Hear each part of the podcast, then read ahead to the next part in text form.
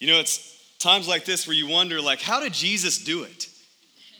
Without the lights and the electricity, how did he do it? And a little bit later in this passage, providentially, he talks about worship. Jesus does. And he talks about worshiping in spirit and in truth. And I think he left power and lights and buildings and AC off for a reason.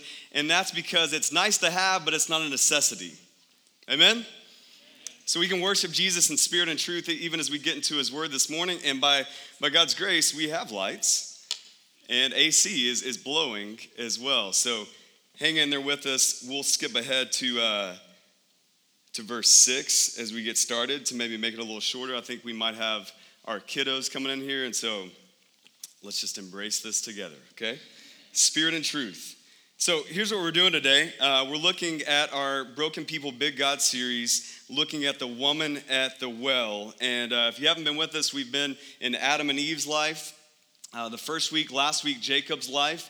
Today is the woman at the well in John 4. Again, if you don't have a Bible, grab one near you. There should be a black hard one right near you. Open it up to John 4 and follow along with us. But as you listened, as Ron read, one of the things that you'll notice is this woman at the well is a great example of this series, that she's a broken person.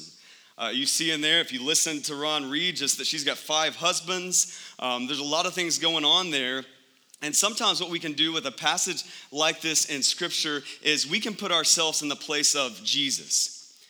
Here's what I mean by that. We can, in a passage like this, we can read it and teach it and talk about it with lenses on of Jesus. Like, okay, I'm Jesus, and how would I reach out to a woman like this if I encountered her at a well like this or at another place like this? And the problem with that, not necessarily wrong, but the problem with when we do that is we miss a big chunk of this story.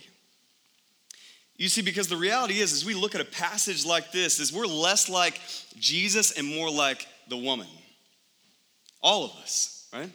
Now, you may not have 5 husbands, but you got different issues. I have different issues. So we all walk in here with different brokenness, just like this woman. And so really, we need to put the lens on of the woman. And it's not so that you can be guilt-ridden or shamed as you come to church this morning. You're like, Tim, it's already hot. Like, I don't need to think about hell. I'm okay, like I don't need to feel more guilty than I already do. And listen, the point is not to make you feel guilty like the woman. The point is that you would experience life change like the woman. Do you see it? The point is that you would encounter Jesus with all your brokenness, all your sin, and all your lust, and all your greed, and all your gossip, that you would bring that to the table this morning, and that Jesus Christ would encounter you at the well, and that you would be changed by him. That's what we're after this morning as we look at our text. And again, as we skip down to around verse 6, let me just give you some of the setting. We're at Jacob's well.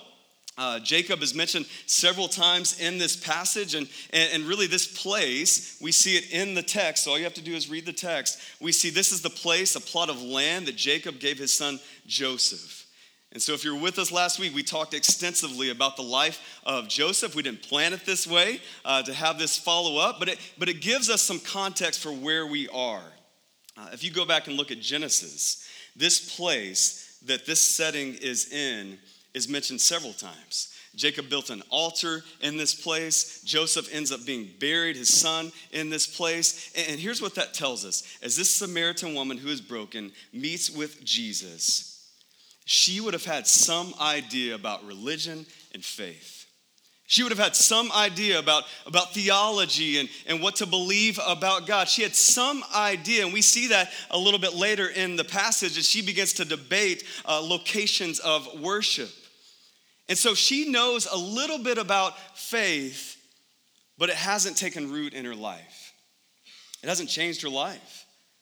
And Jesus, as he enters this scene, he begins to hit that head on. And as Jesus enters our scene this morning, maybe some of you have an idea about God. Maybe you've heard things about God. Maybe you've grown up in church. Maybe you haven't grown up in church, but you hear maybe what God is like or what the Bible is like. And you show up this morning, and Jesus wants to hit that head on and say, unless it's taken up root in your life, unless it's changed you, then we're missing the boat. And so Jesus is going to engage this woman in a profound way, and the way he does that is asking her for a drink of water. And you think, well, Tim, why is that significant? Well, there's more going on here than a drink of water, right? As you look at this passage, you see, one, this is a woman that Jesus is talking to. In our day, that's not a big deal. In this day, in this culture, again, not prescribed by the Bible, but purely in the culture and tradition, teachers, rabbis like Jesus, they didn't talk to women in public.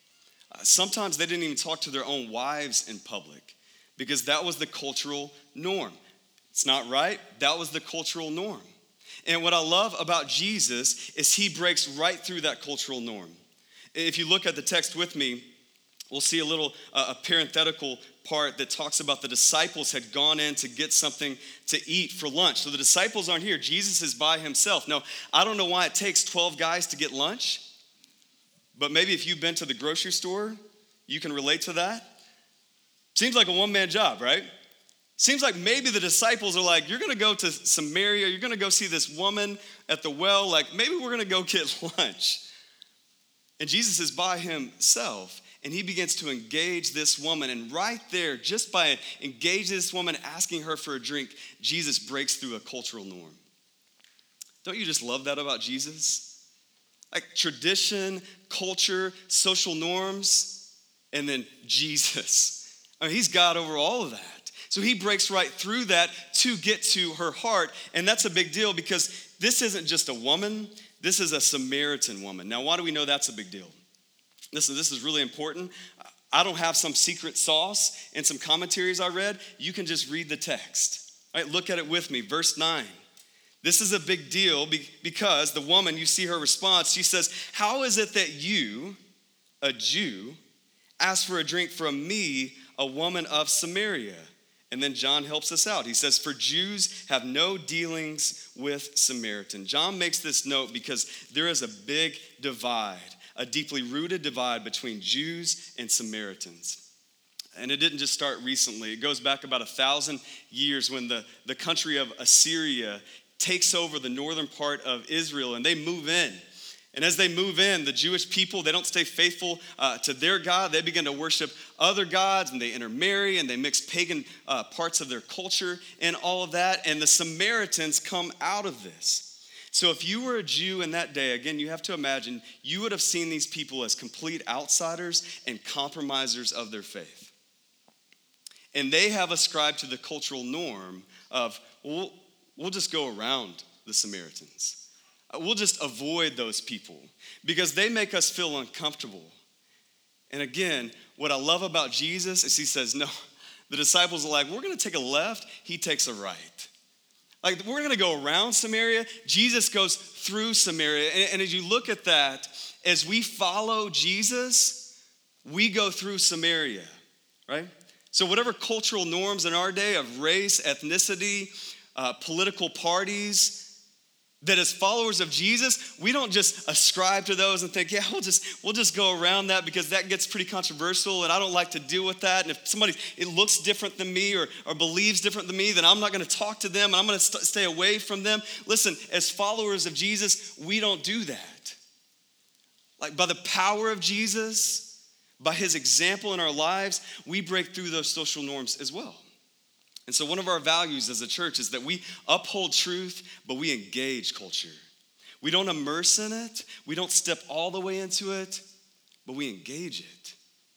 Because there's people like the woman at the well. There's people like us who were once at the woman at the well who need to hear about Jesus. And so Jesus breaks through all these cultural norms and goes to talk to this woman. He asks her for a drink because he wants to get to her heart. Now, as I read this, maybe you read this, you have to ask a question like, was Jesus really thirsty?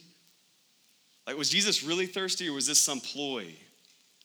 Well, what we know about Jesus is that he's fully God, but he's also fully man. And so I think he probably was thirsty. He's been traveling on a journey. He's been raising up disciples. He's been teaching and doing all sorts of ministry. So I imagine Jesus is fully man, part of him, was actually thirsty. So I think he genuinely probably wanted a drink. Now, could he have gotten it himself? Yeah. Like John 2, We're in John 4. Go back to John 2. Jesus turns water into what? Wine. So I think Jesus could have managed to drink water as is, right? So why does he ask the woman? Well, he's engaging this woman, this Samaritan woman. He's breaking through cultural norms as he asks for a drink of water. Don't you love Jesus? This is what Jesus does, right? This should encourage you this morning. This should give you a cool, refreshing blow to your face. This should sprinkle some water on you right now, that wherever you are this morning, whatever kind of brokenness that you are walking in or have walked in your past, that you walk in here this morning, you think, man, I don't know if I belong here, Tim. I mean, the rest of these people, I mean, they look nice. I mean, they look like they have it together. Like, I don't know if I belong here. I mean, people realized who I was and what I've done and my background and what I've been born into and my family. Like, maybe I shouldn't be here. And listen, you need to know Jesus is coming for you. Jesus is coming precisely for you. And he doesn't just go through Samaria. He comes down from heaven to come after you. In your background, your nationality, your family, your past sin. He's coming for you. This is what he does. He breaks through cultural norms. He pursues the broken. He engages the outsider. And that's what he does with this woman. And that's what he does with you and I. This is a well. We're all meeting at it. We're all this woman in some sort of way at a heart level. And Jesus wants to engage. He wants to come get you. And as we continue to look at this, we see how he does that. Look at verse 10 with me. Jesus says, if you knew who I was, you would have asked me for a drink. You see, Jesus knows who this woman is.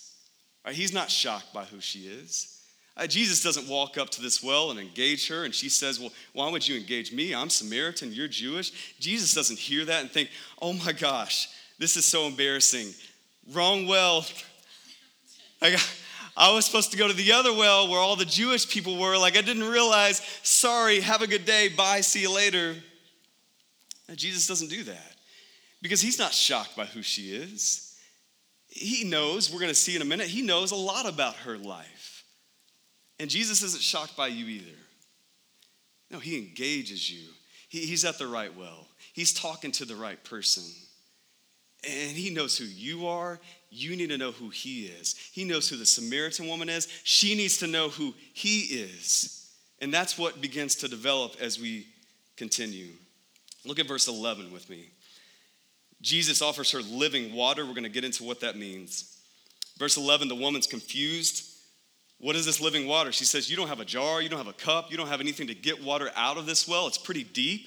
How's that going to work? Are you more powerful than Jacob? How are you going to get water without a glass? And Jesus begins to explain to her, again, who he is, by using this analogy of water. He talks about water versus living water. That water, you'll get thirsty again.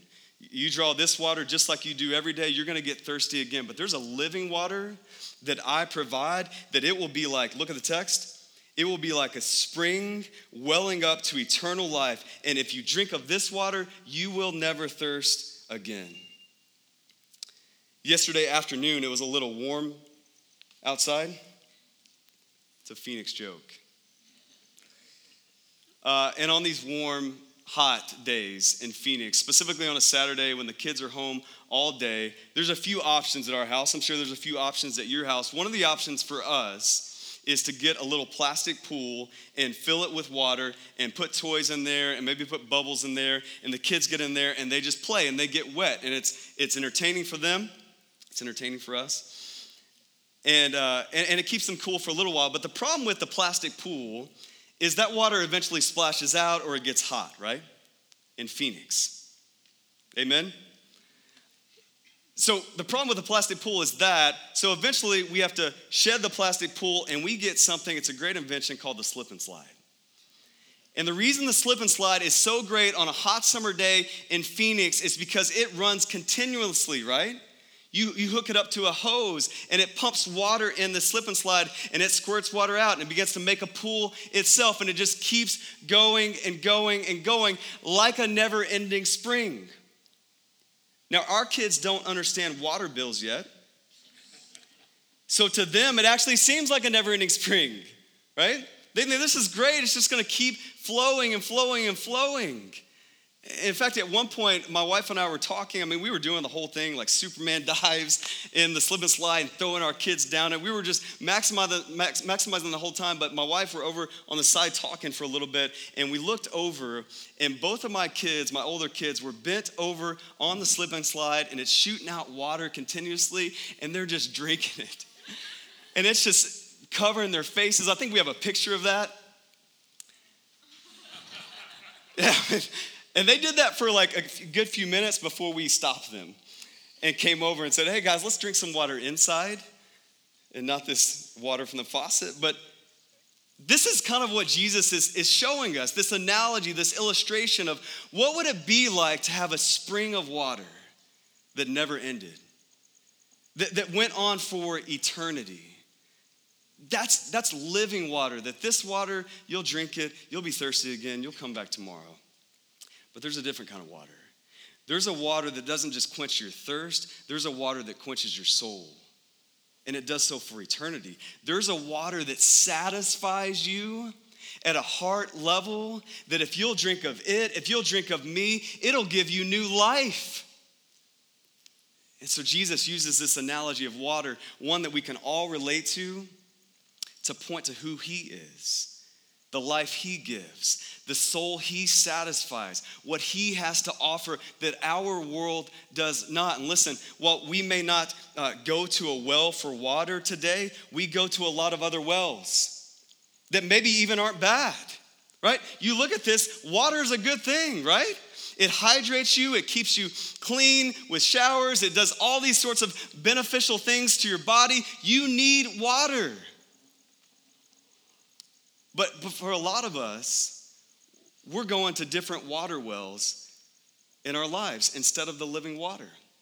And so some of us, we do. We go to nutrition and exercise and eating healthier. And we think, I mean, I have all this brokenness that I'm bringing to the table, and I need something good in my life. And so, and maybe for some of you, you need to drink more water because soda doesn't count. I know it's part water, but it doesn't count. It's not the same thing. Some of you need to drink more water. You need to eat some vegetables, eat a green bean every once in a while. You need to take care of yourself, right? So that's a good thing, nutrition.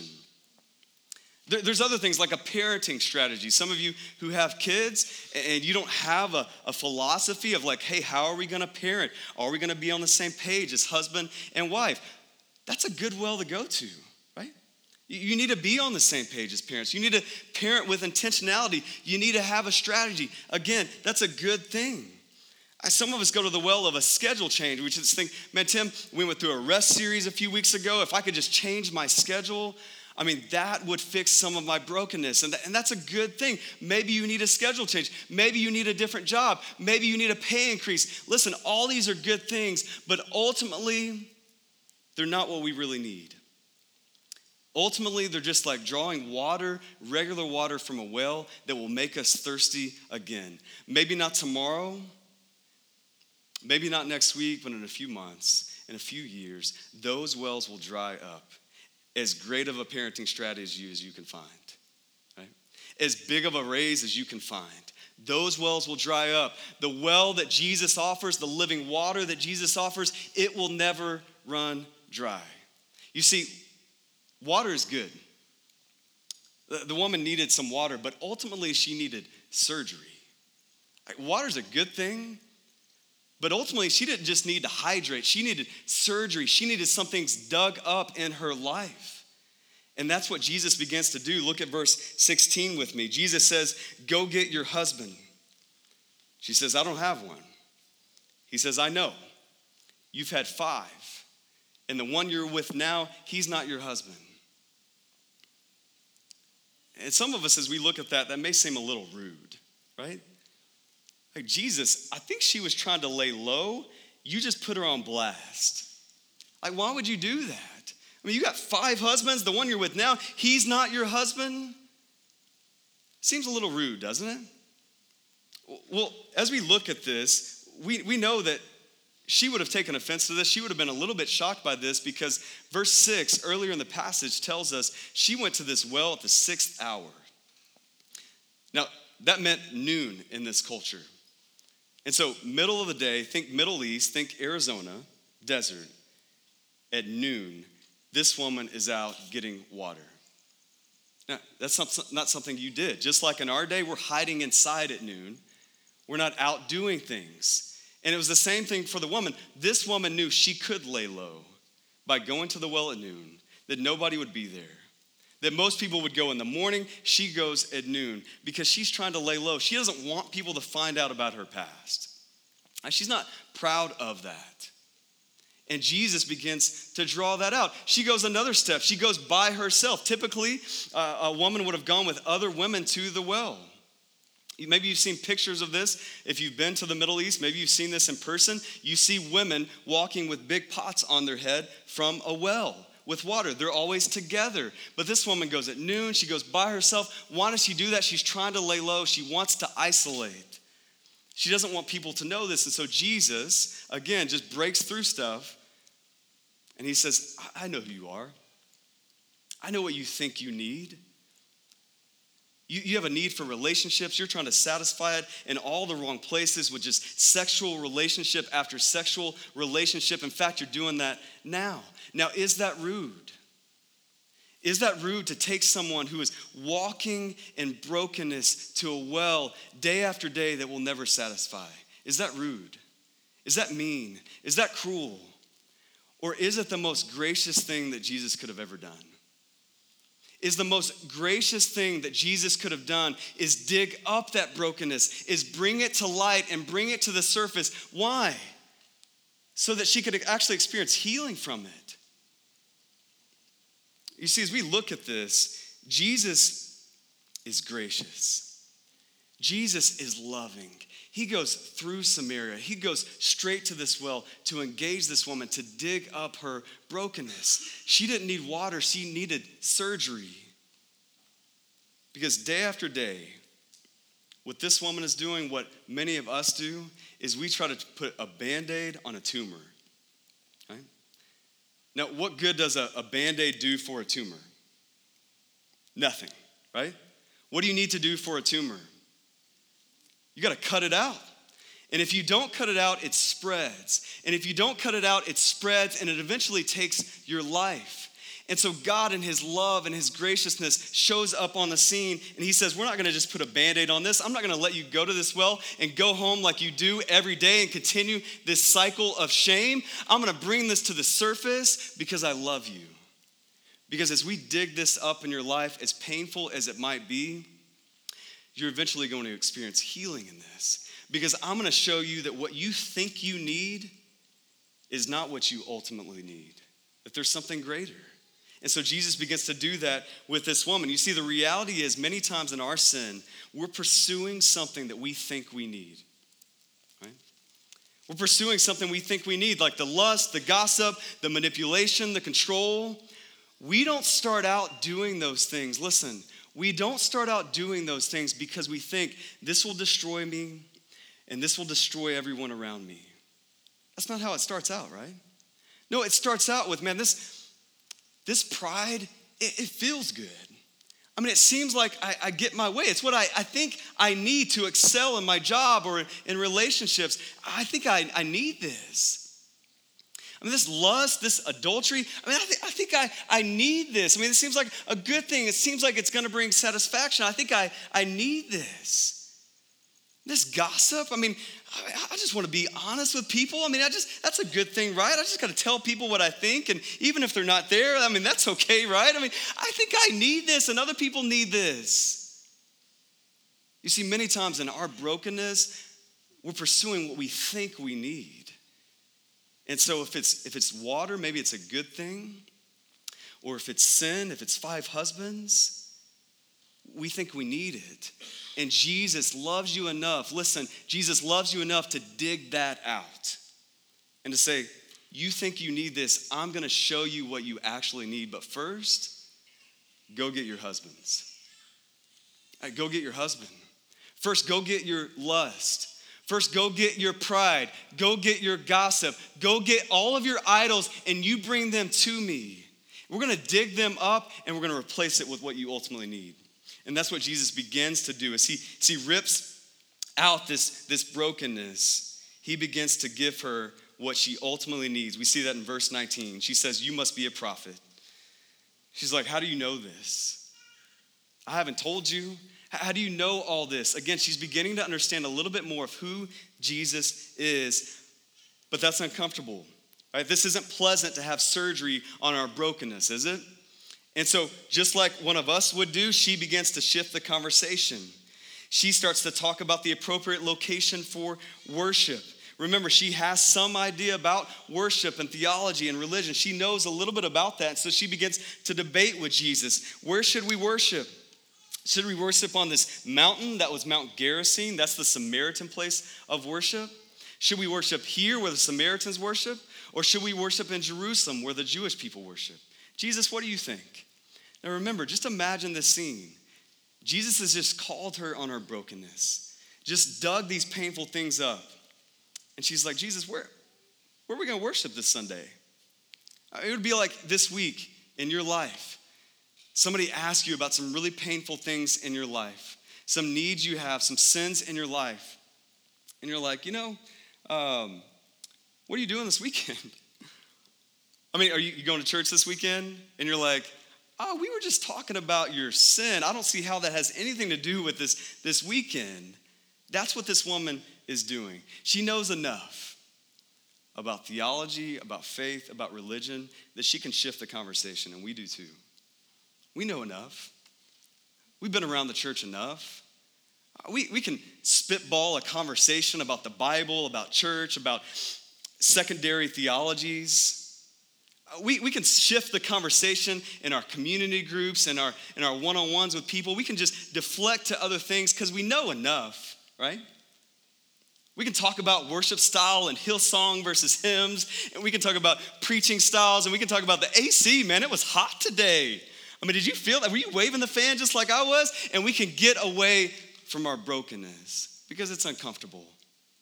Because as much as we actually need that surgery that's going to lift that out of us and take it out and put in what we actually need, this living water, as much as we need that, we don't like that, right? It's uncomfortable. And so we're just like the woman, not too different at all. But Jesus doesn't take her bait. He brings it quickly back to relationship. Verse 23, look at that verse. It says, "The hour is coming and is now here." What's now here? Jesus. The hour is coming and is now here. Jesus has shown up on the scene. The Son of God is here. And so before worship was about a place, now it's about a person. That Jesus changes everything. And so she shifts the conversation to worship. He begins again to draw it back to who he is. This relationship, this living water, who he is that she is talking to and what she ultimately needs. And he begins to talk about twice. He says, "Now we worship in spirit and truth." So we worship in spirit. We realize that we have a spiritual being within us. That we're not just a body with a soul, we're a soul with a body. So we worship in spirit. It's less about a place. It's more about a person. And he says we worship in truth. So we allow God's word to define our reality. We worship out of spirit. We worship out of truth. Now, some of you are listening to this, and if you're catching on at all, you might think, "Tim, is this a separate sermon? I mean, did Jesus just get ADD and just forget what they were talking about? I mean, why are we talking about worship and spirit and truth? She just said she has, or you just said she has 5 husbands. Why are you talking about worship? What does that have to do with anything?" Listen, in her life and in your life, worship has everything to do with everything. That all of the issues she had, that all of her brokenness, all the way she was trying to fix it, all the things she thought she needed, that it was all, at its core, a worship issue. You see, she was going to the well, some good things. She was going to these husbands, some bad things. but they were all a part of her worship. These things would fulfill me. This isolation would protect me. You see, everything is a worship issue. Because if we don't worship the one true God in spirit and in truth, we'll worship other lowercase g gods. We'll worship our isolation. We'll think, if I just stay by myself, I can't get hurt. And we'll worship that. We'll worship our sex. We'll worship our lust. We'll worship our pride, our gossip. We'll worship our religion.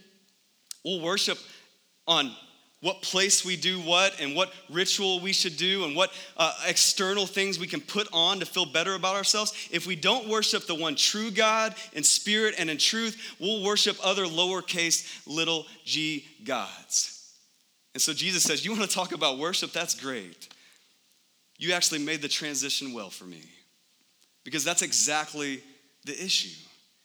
Who are you worshiping? How are you worshiping? It's the issue for us today, that we get to worship the one true God, that we have the opportunity not to go to the lowercase g gods that will never satisfy, not continue this cycle of surface level fixes, of momentary satisfaction, of shame, that we have the opportunity that as Jesus begins to dig this up, this brokenness in her and in us, we have the opportunity for that cycle to be done away with. That you don't have to be in that cycle of surface level fixes, momentary satisfaction, shame. That she doesn't, that you don't. That you can worship the one true God. How? Because the hour is coming, and it's now here, that Jesus Christ, through his person and his work, his life, his death, that he paves the way for you to worship God. He talks about God as Father. In this day, that was a scandalous thing to say. If you look at the Old Testament, again, this Samaritan woman, typically Samaritans knew the first 5 books of the Old Testament. They knew the Pentateuch, what we studied a few weeks ago. She knew some about God. She knows the location. She knows this is Jacob's well. She knows some of those things. And so she had some orientation. But Jesus is saying, hey, I'm now here. Don't miss that. I'm here, God in the flesh. Now you can worship me, and you don't have to go to all these other things anymore. And so it exactly is an issue of worship. This isn't a separate issue, and it happens through Jesus, and that's the last part. Verse 25, look at that verse. It says this, the woman said to him, I know that Messiah is coming, he who is called the Christ. When he comes, he'll tell us all things. In verse 26, Jesus says to her, I who speak to you am he. Boom, right? I mean, can you just see her face? She's slowly beginning to learn about who Jesus is. And then in this moment, she says, I know, I think there's a guy coming like that. I think I've heard about a Messiah. And Jesus says, I who speak to you am he. Right? This is that moment as you look at her face of realizing, oh, I didn't realize. Oh yeah, I guess that's how you knew about the husbands. And it all starts to come together for her. It's like that moment in Batman when some people are like, we need to help somebody. Something needs to happen. Where's Batman? Let's shine the light. And Bruce Wayne shows up and he says, I'm Batman. That's what I think of when I read this. I don't know what you think of. But it's that kind of moment of just boom. Like it's not a moment where she's just like, oh, okay, Jesus, the Christ, I've never met you before. No, she knows enough. And he says, I who speak to you, I'm he. Boom. I mean, can you imagine what this lady would have been going through? Day after day, she's looking for things she thinks she needs. And in front of her face, at her well, a normal thing she does every day, a normal place she goes every day, the Christ, the Messiah, the one who has come to pave the way for our worship. She's face to face with him. You see, as we look at this, you and I need to have that same encounter. Again, in some way, all of us are the woman. And maybe for some of you this morning, you're the woman at the well. You're at this well right now. And if you're honest with yourself in this moment, you say, Tim, I'm broken. I'm looking for some other things to fulfill me. It's not working out too well. And you're here this morning. You showed up here and you're encountering Jesus. And you're trying to figure out, is what I think I need true? Is that going to fulfill me? Or is there something else? And there's a wrestle. There's a tension going on in your life. Some of you are at the well right now with your brokenness and your sin and all the good things that you're going to every day to draw from that are never going to satisfy. Some of us are that woman right now.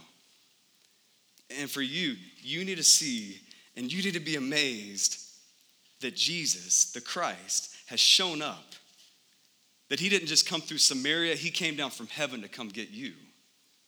Not just some other people, not just the people you read about on the news, not just this woman at the well with 5 husbands who's sleeping around, not just them, but you. You need to come to grips. I'm this woman too. Even in my self-righteousness, that rebuttals at every time Tim says, you're this woman. And I say, no, I'm not. No, I'm not. I'm not that woman. I go to church. I know the right things to do. I know the right things to say. Even that self-righteousness that wells up within you, all of us need to come to grips with, we are this woman. That we're broken. And maybe some of you walk in here and that's where you are. And Jesus encounters you and says, you're going to worship in spirit and truth. Leave these other things behind, these little lowercase g gods, and you worship me. And you need to encounter this living water that never is quenched. Maybe for some of you, that's you today. You need to give up your sin. You need to give up your husbands. You need to bring your lust. You need to go get your gossip. You need to go get your pride. You need to bring it to Jesus so he can dig it up and heal you of that so you can worship him. And then some of you have been at this well before. Some of you, if you're honest, you would say, Tim, I don't have everything together. I can see some of myself in this woman, but I know who Jesus is, and I know his person and work, and I've had a face-to-face encounter with Jesus, and I know what he does for my life. And I know these lowercase gods are not good, and I need to remind myself, and today was a good reminder of that. Like, I don't need to go back to that well. I don't need to go back to these sins. I just need to go to Jesus. I need to worship him in spirit and in truth, and that's the living water that I need, and thank you, Tim, for that reminder. And some of you, if you're honest, you're in that spot. You would say, hey, at one point, I met Jesus, and I got that new life through that living water, but you need to be reminded. And that's a good thing. And I would encourage you, you need to walk confidently in what Jesus has done for you, that he has come to get you in your brokenness. You need to walk confidently in that. You need to not go to those other little lowercase g gods and those other wells. You need to go to God. I hope that does that for you today. But you don't need to stop there. That the reality is that a lot of us who have been to that well before, we've seen Jesus, he's changed us, and we need to be reminded to walk in him. That's not just for you. That's for other people. That as we continue to read in this passage, it says in the next few verses, the woman goes back to her village and she begins to talk to family members and friends, and she tells them everything she has seen and heard. And later in verse 39, it tells us because of this woman's testimony, this woman at the well with 5 husbands who has isolated her whole life, she begins to talk about Jesus and glow about Jesus. Hey, this Christ we've been hearing about, he's here. And she begins to tell everybody, and it says many more in that village came to know Jesus and were saved. In fact, many later came and hung out with Jesus because they wanted to see it for themselves.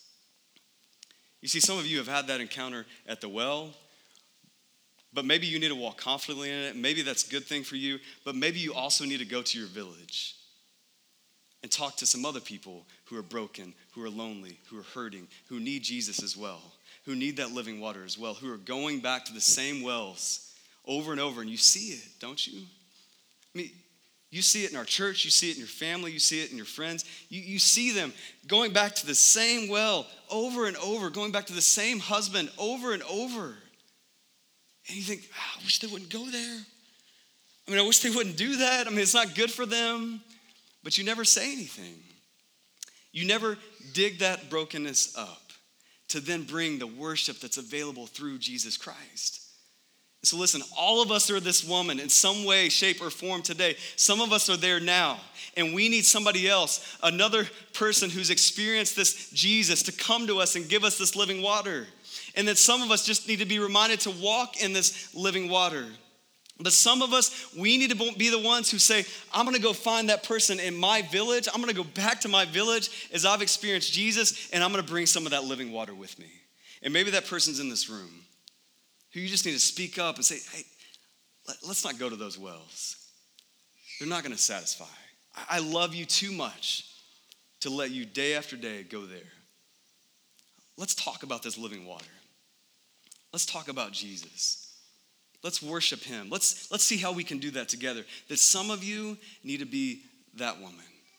That you need to ask yourself this morning. One of the best questions you could ask after a sermon like this is, who's in my village? Right? Who's in my village? Who's in this church? Who's broken? Who's hurting? Who's lonely? Who's in my village? Who's in my house? Who's in my workplace? Who's broken? Who's hurting? Who's lonely? Who do I need to go to in my village to tell them about this Jesus that you've encountered? Who is that for you, and how can you take a step to do that today? Let me pray. Father in heaven, thank you for this morning.